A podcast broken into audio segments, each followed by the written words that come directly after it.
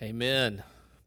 If you have your Bibles, turn with me to Isaiah chapter 51. We will begin in Isaiah chapter 51 today as we continue in our sermon series that we have entitled A Certain Hope in Uncertain Times. We'll begin in Isaiah 51 and hopefully get into Isaiah 52 today as we continue our march through the book of Isaiah. And as we look at Isaiah 51 and Isaiah 52 today, we see a literary device or a literary technique that Isaiah uses or that God uses through Isaiah in order to emphasize his points. And what we see here is repetition. Isaiah repeats words for emphasis. Uh, we're beginning in verse 9 today, so if you look in verse 9 just very quickly, it starts awake, awake. Or verse 12, I, I am he. Or verse 17, wake yourself, wake yourself. Chapter 52, verse 1, awake, awake. Chapter 52, verse 11, depart, depart. You see, Isaiah repeats himself in order to make his point. Uh, in this day, before we had different fonts, this is the way you would highlight or underline or put in italics or in bold. Many of you went back to school this week, so if you were reading something and in your reading there's something that's underlined in bold and italics and then it has some writing under it, then there's more underlined and bold and italics and some writing under it, and then underlined bold and italics with some writing on it, then what would your conclusion be? Well, those must be subject headings, and all that that comes underneath the bold and underline must be about that topic. And that's what Isaiah is doing here with repetition. So these five places that he repeats himself will be the five places that we look for the sermon today, the five points, the five headings that we want to learn that God has to say to his people. I would point out that four of the five are double imperatives, they are double commands. So there's a sense of urgency here in the text as we come to God's word. So let's look at it together. The first place you see the repetition is in Isaiah 51 and verse 9, where we see there uh, where, where the people of God are actually calling out to God, is what we see here. It's the people of God who speak first in this, and God's people are crying out to Him for help. Let's look at this first section together Isaiah chapter 51, beginning in verse 9. God's people say, Awake, awake. Put on strength, O arm of the Lord. Awake as in the days of old, the generations of long ago.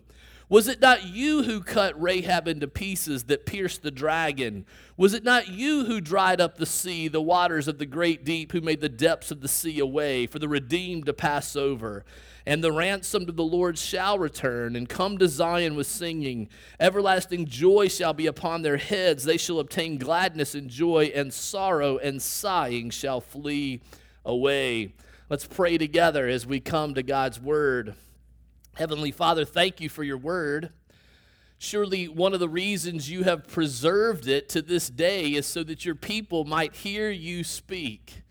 And so I pray that you would open our ears, you would help us to hear these words that you have repeated, these words that you are emphasizing. And I pray that you would use this time and use your word and the preaching of your word to wake us up, to call us back to yourself that we might walk more closely with you. Lord, help us to see you clearly. Help us to hear your voice louder than all the other voices in our culture. I pray that you would be willing to do that now, even through the sin stained lips of a foolish preacher. For it is in Jesus' name that we pray. Amen. Sometimes in life, it seems like God is asleep. Maybe he's just dozed off, right? Maybe he, he is not aware of what's going on. He's just asleep at the wheel, and things in, in this world have gotten off course. They've gotten off the path that they should be on. If you feel that way, I want you to know God's people have often felt that way. One of the most often prayed prayers in the Bible is, How long? How long, O Lord, are you going to let the evil prosper? How long until you bring justice on the earth? How long until you move and make things right? How long will your people have to suffer? How long, O oh Lord, how long? Isaiah refers to God's people here as they will be prisoners of war in Babylon, and they cry out to God, and, and, and they feel like He's asleep, and so they say, Awake, awake, put on strength, O arm of the Lord, show us that might that you have. They refer to the days of old. They say, Awake is in the days of old, the generations of long ago. And then there's the reference to the Exodus. Uh, Rahab is a, as a reference to Egypt. Um, and then God drying up the sea, of course, is parting the Red Sea in the Exodus. We sometimes think that everybody in the Bible lived at the same time, and that they didn't. These folks lived at a time that the Exodus had taken place five or six hundred years before they lived. So the Exodus for them was the days of old, just like it is for us. And so they're saying, God, we heard about how you worked in the lives of your people a long time ago. Do that again today. Do that again for us. Where are you? What are you doing? We feel that way, don't we? When we read the news, when we send our kids back to school, back into the culture, when we send them off to college. We feel that way as we enter the workplace. We feel that way many times in our own home. We feel that way as we experience hardship, as we're furloughed, as we're laid off. We feel that way as we struggle with our health or we see loved ones struggled with their health and we say, Lord, where are you? Wake up, intervene. Do something. I want you to know that in these moments, God invites us to cry out to Him. This type of, of bold prayer does not offend God. Do you hear the tone of it? It's, uh, it borders on disrespect. Like, God, what are you doing? Like, I know better that what God should be doing than He does, right? Why are you taking so long? Like, my timing's better than His timing. Are you asleep? Where's all this goodness and greatness we've heard about that you've done before? Do that. It almost borders on disrespect. But I want you to know that this type of prayer does not offend God. Jesus taught us to pray. Watch this for your vocabulary work out there. He taught us to pray with impudence.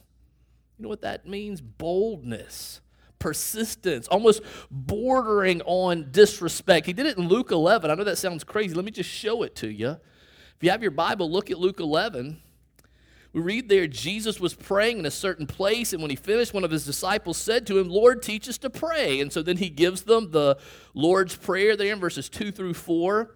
And then in verse 5, after teaching them the Lord's Prayer, Jesus said to them, Which of you who has a friend will go to him at midnight and say to him, Friend, lend me three loaves, for a friend of mine has arrived on a journey and I have nothing to set before him. And he will answer from within, Don't bother me. The door is now shut. My children are with me in the bed. I cannot get up and give you anything. Verse 8, Jesus says, I tell you, he will not get up and give him anything because he is his friend, yet because of his impudence, he will rise and give him whatever he needs. And then Jesus talks about our prayer life. And I tell you, ask and it will be given to you. Seek and you will find.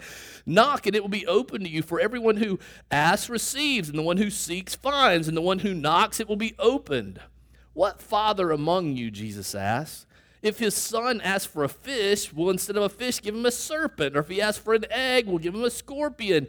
If you then, who are evil, know how to give good gifts to your children, how much more will the Heavenly Father give the Holy Spirit to those who ask him? Jesus taught us to pray in this way. He taught us to keep crying out to God. He taught us to look to Him. He taught us that if we feel like God's asleep, to say, God, I feel like you're asleep. Read the Psalms. We see the full range of human emotion there. As a man after God's own heart pours out his heart to God. God already knows you're thinking it anyway. You might as well say it to him and allow him to work in you. Now, why should we do this? Why should we look to him? Well, the text tells us in Isaiah 51 verse 9, it says, because of the strength of his arm, because he's strong, because he can do stuff, because he can make it right. He has the power to do so, because nothing is impossible for him. I love this imagery in verse 10 where they say, Was it not you who dried up the sea, the waters of the great deep, who made the depths of the sea a way for the redeemed to pass over? They're remembering that God's people were trapped. They were stuck between Pharaoh's army and the sea. And the sea was a barrier for the people of God. But they cry out to God. And God parted the sea. What was an obstacle for the people of God, God made it a way for the people of God to move forward. So, what verse 10 is saying is that we cry out to Him because God can make our obstacles a way for us to move ahead. God has promised to deliver his people who cry out to him. So it's appropriate for us to cry out for deliverance, to cry out for help. It's okay to say to God, God, do for your people today what you did for them long ago. Move in the land, move in the lives of your people. So let me ask you do you cry out to God in this way? Do you cry out to Him about the things that cause you anxiety, about the things that you worry about? Do you cry out about your kids? Do you cry out about your aging parents? Do you cry out for the economy? Do you cry out for your church? Do you cry out for our nation in an election year? Do you cry out to God over the things that are on your heart? Let me ask it like this do you spend at least as much time crying out to God as you spend worrying about that thing? Do you spend at least as much time crying out to God as you spend reading the news about it, Googling it? Do you spend at least as much time crying out to God as you tweet about it or post on Instagram or post on Facebook? Ouch. You know, the text calls us to call out to God because He can actually do something about what concerns our hearts.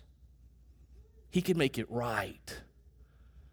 So cry out to Him. In verse 12 of the text, we see more repetition. In verse 12, God answers His people's cry of awake, awake. He answers the awake, awake of verse 9 with, I I am he who comforts you, God tells his people in verse 12. You hear what God is saying? God is reassuring his people. He is reassuring you right now in this moment. God is not asleep. God hears the cry of your heart. The very hairs on your head are numbered. He knows how many hairs are on your head, and not a sparrow falls to the ground apart from the will of the Father. And you are worth far more to Him than sparrows. So cry out to Him. Our call to worship in Psalm 121 reminded us that He who watches over you will never sleep or slumber. God will never fail His people. but he has built waiting into our experience of him. God doesn't always do what I want him to do when I want him to do it. I have learned in the Christian life that God's timing is very seldom the same as my timing. But God's timing is perfect. As the old gospel song says, He's an on time God. So, what do we do in the meantime? Look what God says. Let's read the rest of verse 12 and 13. God says, I, I am he who comforts you. Who are you that you are afraid of man who dies, of the Son of Man who is made like grass? and have forgotten the Lord your Maker, who stretched out the heavens and laid the foundations of the earth, and you fear continually all the day. You hear what God's saying there? He says, I'm the one that comforts you. But you've gotten focused on what everybody's doing around you. You've gotten focused on people who are like grass, right? They, they, they sprout up and then they quickly fade away. He said, You're getting focused on the horizontal. You're getting focused on everything in the world around. You're forgetting the vertical. You're forgetting God. Right? He says that. You have forgotten God, your maker, verse 13 says. The one who made all of this. The one who put people in power that are in power. The one who takes, gives life and takes life away. God says, You've forgotten me. And as a result, what did he say? You fear continually all the day. Listen, when the world around us is bigger for us than God is for us, we're going to be afraid. That should be the right response. When we forget God, we're afraid. When we forget who God is and what He has done, we're afraid.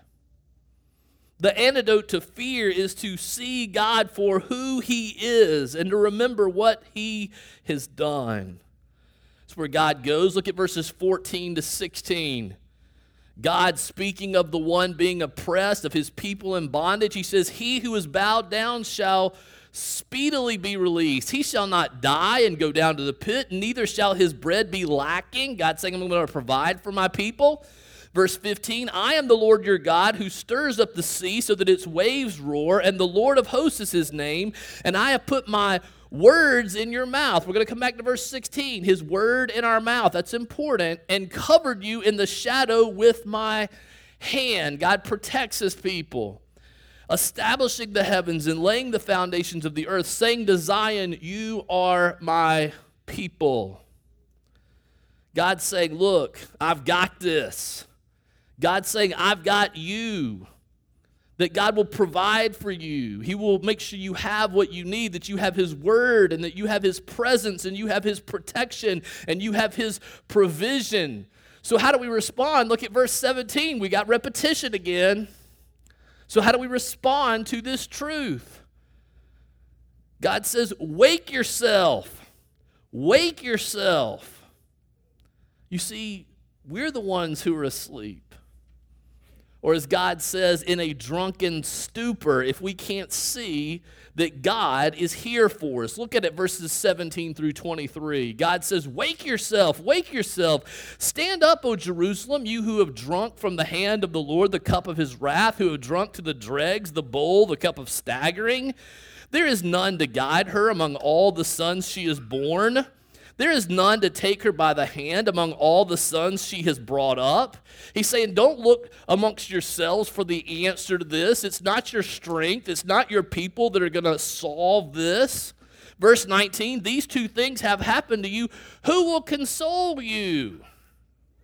He's already told us, right? Verse 12, I, I am he who comforts you. The Lord is the answer, not us. Verse 19, these two things have happened. Who will console you? Devastation and destruction, famine and sword. Who will comfort you? Your sons have fainted. They lie at the head of every street like an antelope in a net. They are full of the wrath of the Lord, the rebuke of your God. Therefore, hear this, you who are afflicted, who are drunk, but not with wine.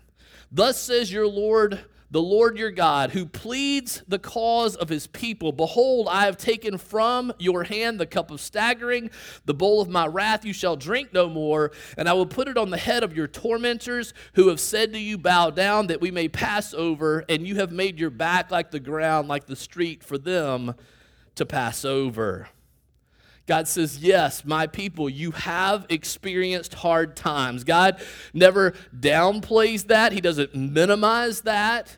He doesn't deny that we face difficulties in the Christian life. Anybody who tells you that you don't experience difficulties in the, in the, in the Christian life is wrong and not biblical.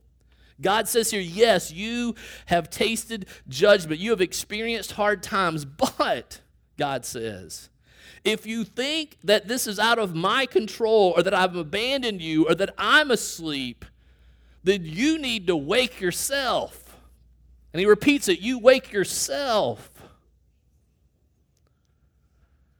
It's God through Isaiah who first calls people to get woke. God originates that that we would wake up to the reality of who He is.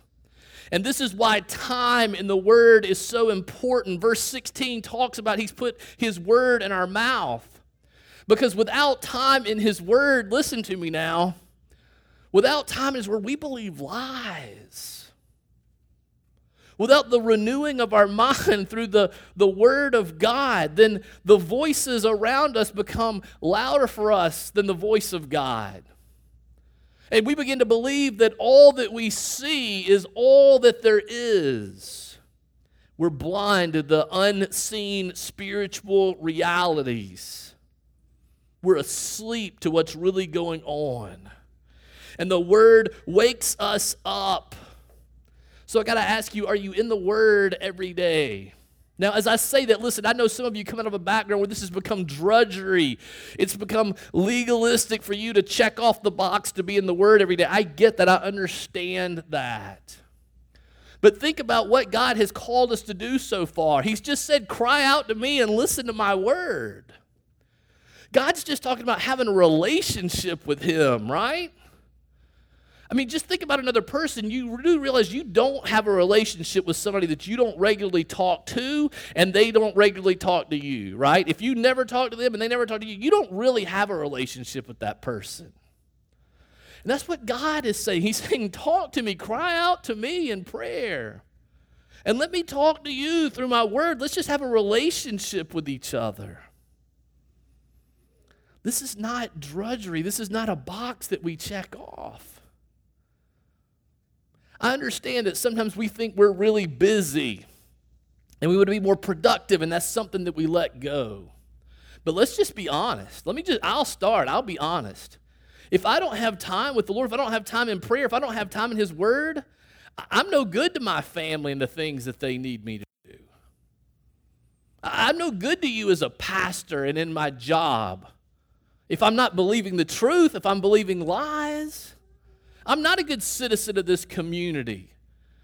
That's the lie. I think I can do all these things without being in the Word and without having a relationship with God, without being connected to Him. And that's not productive, it's counterproductive. If what I do, if what I say, if my reactions to things are out of fear because the world around me and the voices around me are louder for me than the voice of God is for me. So I call you, cry out to God get in the Word, just have a relationship with Him. And God fuels that. He shows us how to do that. And he does it in this next repetition. Look at Isaiah 52 and verse 1. He says, Awake, awake, God's calling to his people. God wakes us up here with the unsurpassed beauty and sweetness of the gospel. You may say to yourself, well, hold on now. I thought that was in the New Testament. We're over here in the Old Testament, right? Look at it with me. I see the concept of the good news of the gospel multiple times as we walk through Isaiah 52. And the explicit words, if you want to see that, multiple times. The good news is that word for gospel. So this morning, let's just take a minute, just take a, just take a few minutes to let the word wash over you. Have your mind renewed. Focus to hear these images, to apply them. Allow the Spirit to apply the preaching of the word to your heart right now. Let's just do that for a few moments. Image one, look at chapter 52, verses 1 and 2. God says, Awake, awake, put on your strength, O Zion, put on your beautiful garments, O Jerusalem, the holy city. For there shall no more come into you the uncircumcised and the unclean. Shake yourself from the dust and arise. The image is, a, is that of cleansing. These folks have been prisoners of war in a foreign land. They haven't been able to observe the Sabbath. They haven't been able to make sacrifices at the temple in Jerusalem. They haven't kept the holy days. They haven't eaten a kosher diet. They haven't done all the things that they associated with being made right with God. And so they're hesitant to come back to Him because they feel dirty. They feel there's a barrier. They feel like God's going to hold His nose and keep them at arm's length. Maybe you feel that way. There was a time you were close to God and you've run away and betrayed Him, or you've never been close to God at all, and you're afraid that if you came into a church, the building's going to fall down on you. Maybe you feel like you can't just come into God's presence. Maybe you feel dirty. And this image shows us that there is cleansing, there are beautiful garments for the people of God. And it's not that the people make themselves clean. We just saw that the people were not the answers. It's, it, it's God gives them beautiful garments to put on. You may say, well, that's a New Testament concept, right? God made him, Jesus, who had no sin, to be sin for so that we might become the righteousness of God. That's 2 Corinthians 5 21. That's, that's New Testament stuff. That's Isaiah stuff. That's his concept as well. Read Isaiah 61 the passage that Jesus reads when he begins his earthly ministry. When he preaches, Isaiah 61 and verse 1, I have been what? Appointed. The Spirit of the Lord is on me because the Lord's appointed me to bring good news, to bring the gospel. And then in Isaiah 61 and verse 10, you see this concept because it's a concept in Isaiah. He says, I will greatly rejoice in the Lord. My soul shall exult in my God, for he has clothed me with the garments of salvation. He has covered me with the robe of righteousness. Jesus illustrated it by the man who had two sons. And one said, Father, I don't want to have anything to do with you anymore. Just give me my share of the estate. I wish you were dead. It'd be better for me if I just had your stuff instead of you. And his father gives him his inheritance, and he goes off to a foreign land where he wastes the entire fortune in wild living. His brother says he spent it on prostitutes and, and partying. And then a famine comes in the land, and, and, and he's feeding the pigs, which is a horrible job for a Jewish boy. He longs to fill himself with the slop that he's given the pigs. And he's like, Look, the hired people at my father's house have it better than this. So I'm going to go back and tell my dad I'll work for him. If he'll just hire me, it's a better life than what I have now and he comes back to his father who sees him while he's a long way off. Jesus tells this story to illustrate how God the Father responds when wayward sons and daughters come back home. And so, if you feel like God would hold his nose and hold you at arm's length, you need to read the story that Jesus tells.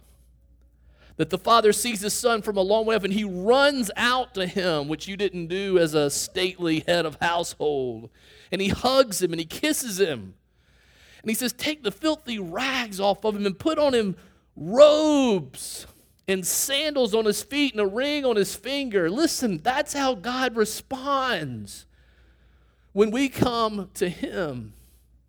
Not that we have to clean ourselves up first, but that he cleans us up. There is cleansing available with the Lord. Look at image 2. Verse 2 says, Shake yourself from the dust and arise, be seated, O Jerusalem. Loose the bonds from your neck, O captive daughter of Israel. Image 2, freedom. Loosing the bonds of what, what has us captive.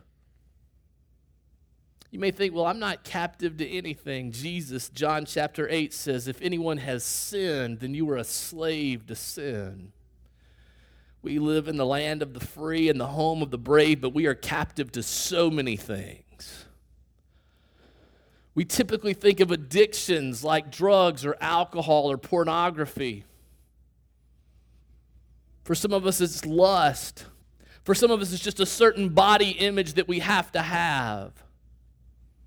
For some of us, it's the approval of men, respect from people. We're addicted to that. We're captivated by it. We're slaves to what people think. For some of us, it's materialism, it's consumerism. I want to have options, I want what I want when I want it. For some of us, we're slaves to the idea of entitlement that I should have what I want. Oh, we're slaves to so many things. And God comes here in the gospel and He says, Look, I can loose the bonds that restrain you. There is freedom available from what enslaves you. How does that happen? Image three, look at verse three. For thus says the Lord, you are sold for nothing, and you shall be redeemed without money. Now, forget what you know about redemption. I know that's a church word. These people, when they heard redemption, they knew it meant that if you had a debt that you could not pay, then you became a slave to somebody and you worked off that debt and you weren't free until you paid all that you owed. But redemption happened when a friend or a loved one paid the debt that you couldn't pay so that you could be free from that servitude. And God is saying here, My people who have a debt that they can't pay will be redeemed without money. It's redemption by grace. That we bring nothing to the table. There's not anything that we offer to God, but that God does everything it takes for us to be made right with Him so that we can be cleansed, so that we can be free. Do you see the images of the gospel? Do you see the concepts here in cleansing, freedom, redemption, grace? And if you want to see the word explicitly, look in verses 7 through 10. I see it twice.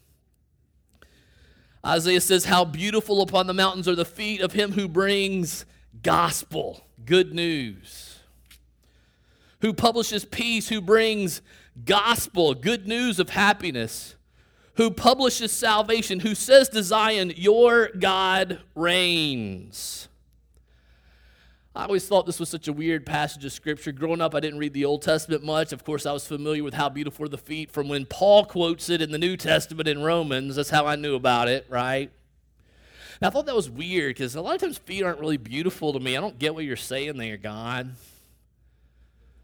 What he's saying is, how beautiful it is that God sends messengers with the good news of the gospel to wake us up, to free us from what binds us, to cleanse us without money, without cost course, I guess the greatest example of this in times before Christ would be that Greek warrior who ran from the Battle of Marathon back to Athens to announce victory. Good news, we've won, we've conquered the Persians.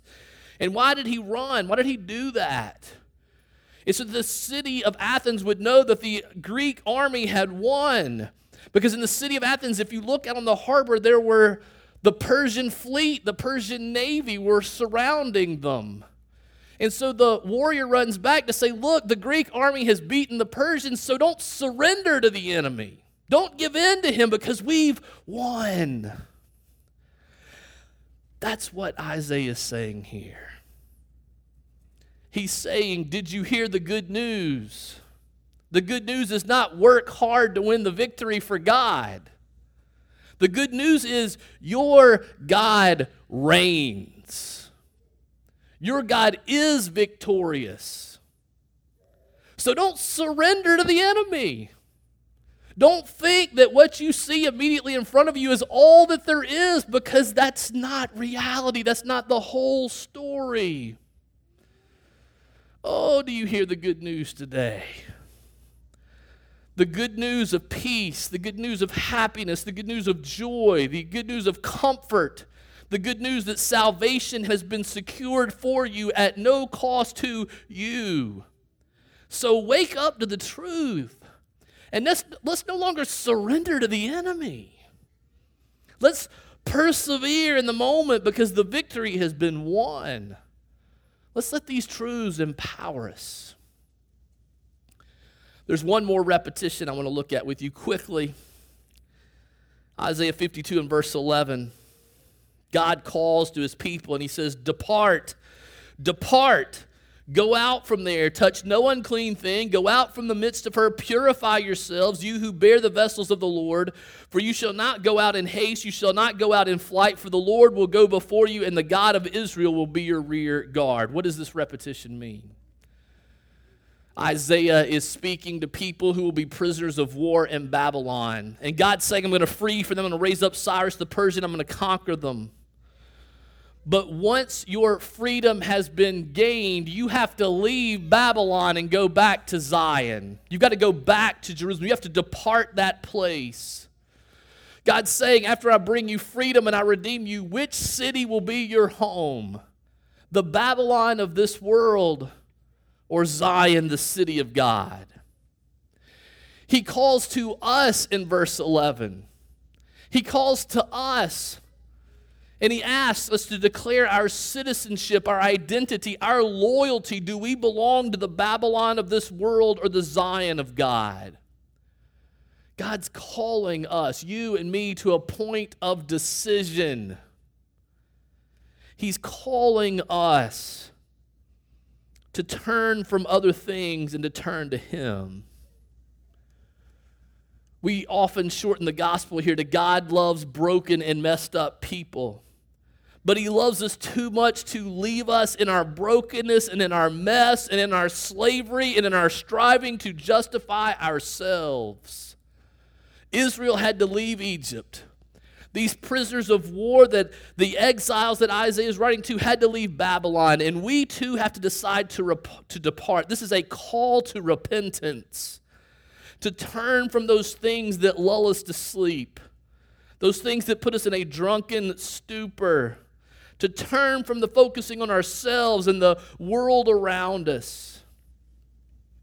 Let's be clear God is not calling us to withdraw or isolate from the world. He's calling us to be connected to Him while we live life in this world. As Jesus said, He's calling us to be in the world, but not of it, to be transformed by the renewing of our mind because we have a relationship with the God who reigns, with the God who can set people free, with the God who redeems, for no money at all. He's calling us to be distinct. He's calling us to be different. He's calling us to be salt and light. I want you to know this week we'll be releasing a video as a leadership where we outline a process that we've been working on for the last few months that helps people here at Redeemer Church who live in this culture learn to live in relationship with Jesus and walk in the culture in which we live. We're very excited about it. We want you to be excited about it. We want you to commit to this process so that as we live life as the people of God, His kingdom would come more and more and His will would be done more and more in this place as we live and move and have our being as you look for that video, let me just remind you our God reigns. And if you don't have a relationship with Him, He is calling you into a relationship with Himself. He'll cleanse you, He gives you the robes of righteousness. He works in your heart. You come to Him. And not only does He call us, but for those of us who are in a relationship with us, He is sending us into the world as messengers with the good news of peace and joy and salvation that's available at no cost. The text says God watches over us as we go and that he will return in full and final and eternal victory. So, in the meantime, as we face the struggle, let's cry out to him. Let's depend on Him for help. And let's do the work that He calls us to do while there is still time. Let's find comfort in Him. Let's wake up. Let's call others to wake up while there's still time. The tone of the gospel is double imperative urgency. May what is true drive the things that we do. Let's pray and ask God to do that. Heavenly Father, thank you for your word. Thank you that you're not asleep. Thank you that you are as faithful to your people today as you were long ago. Thank you that you're a God who cleanses us, who frees us from our slavery to sin. That you're a God who redeems us, even though we bring nothing to the table. I just pray that the beauty of these things would, would wake us up and call us back into a relationship with you that we might be salt and light in a culture that is very dark. Please come and do that in us and through us for your glory. It is in Jesus' name that we pray. Amen.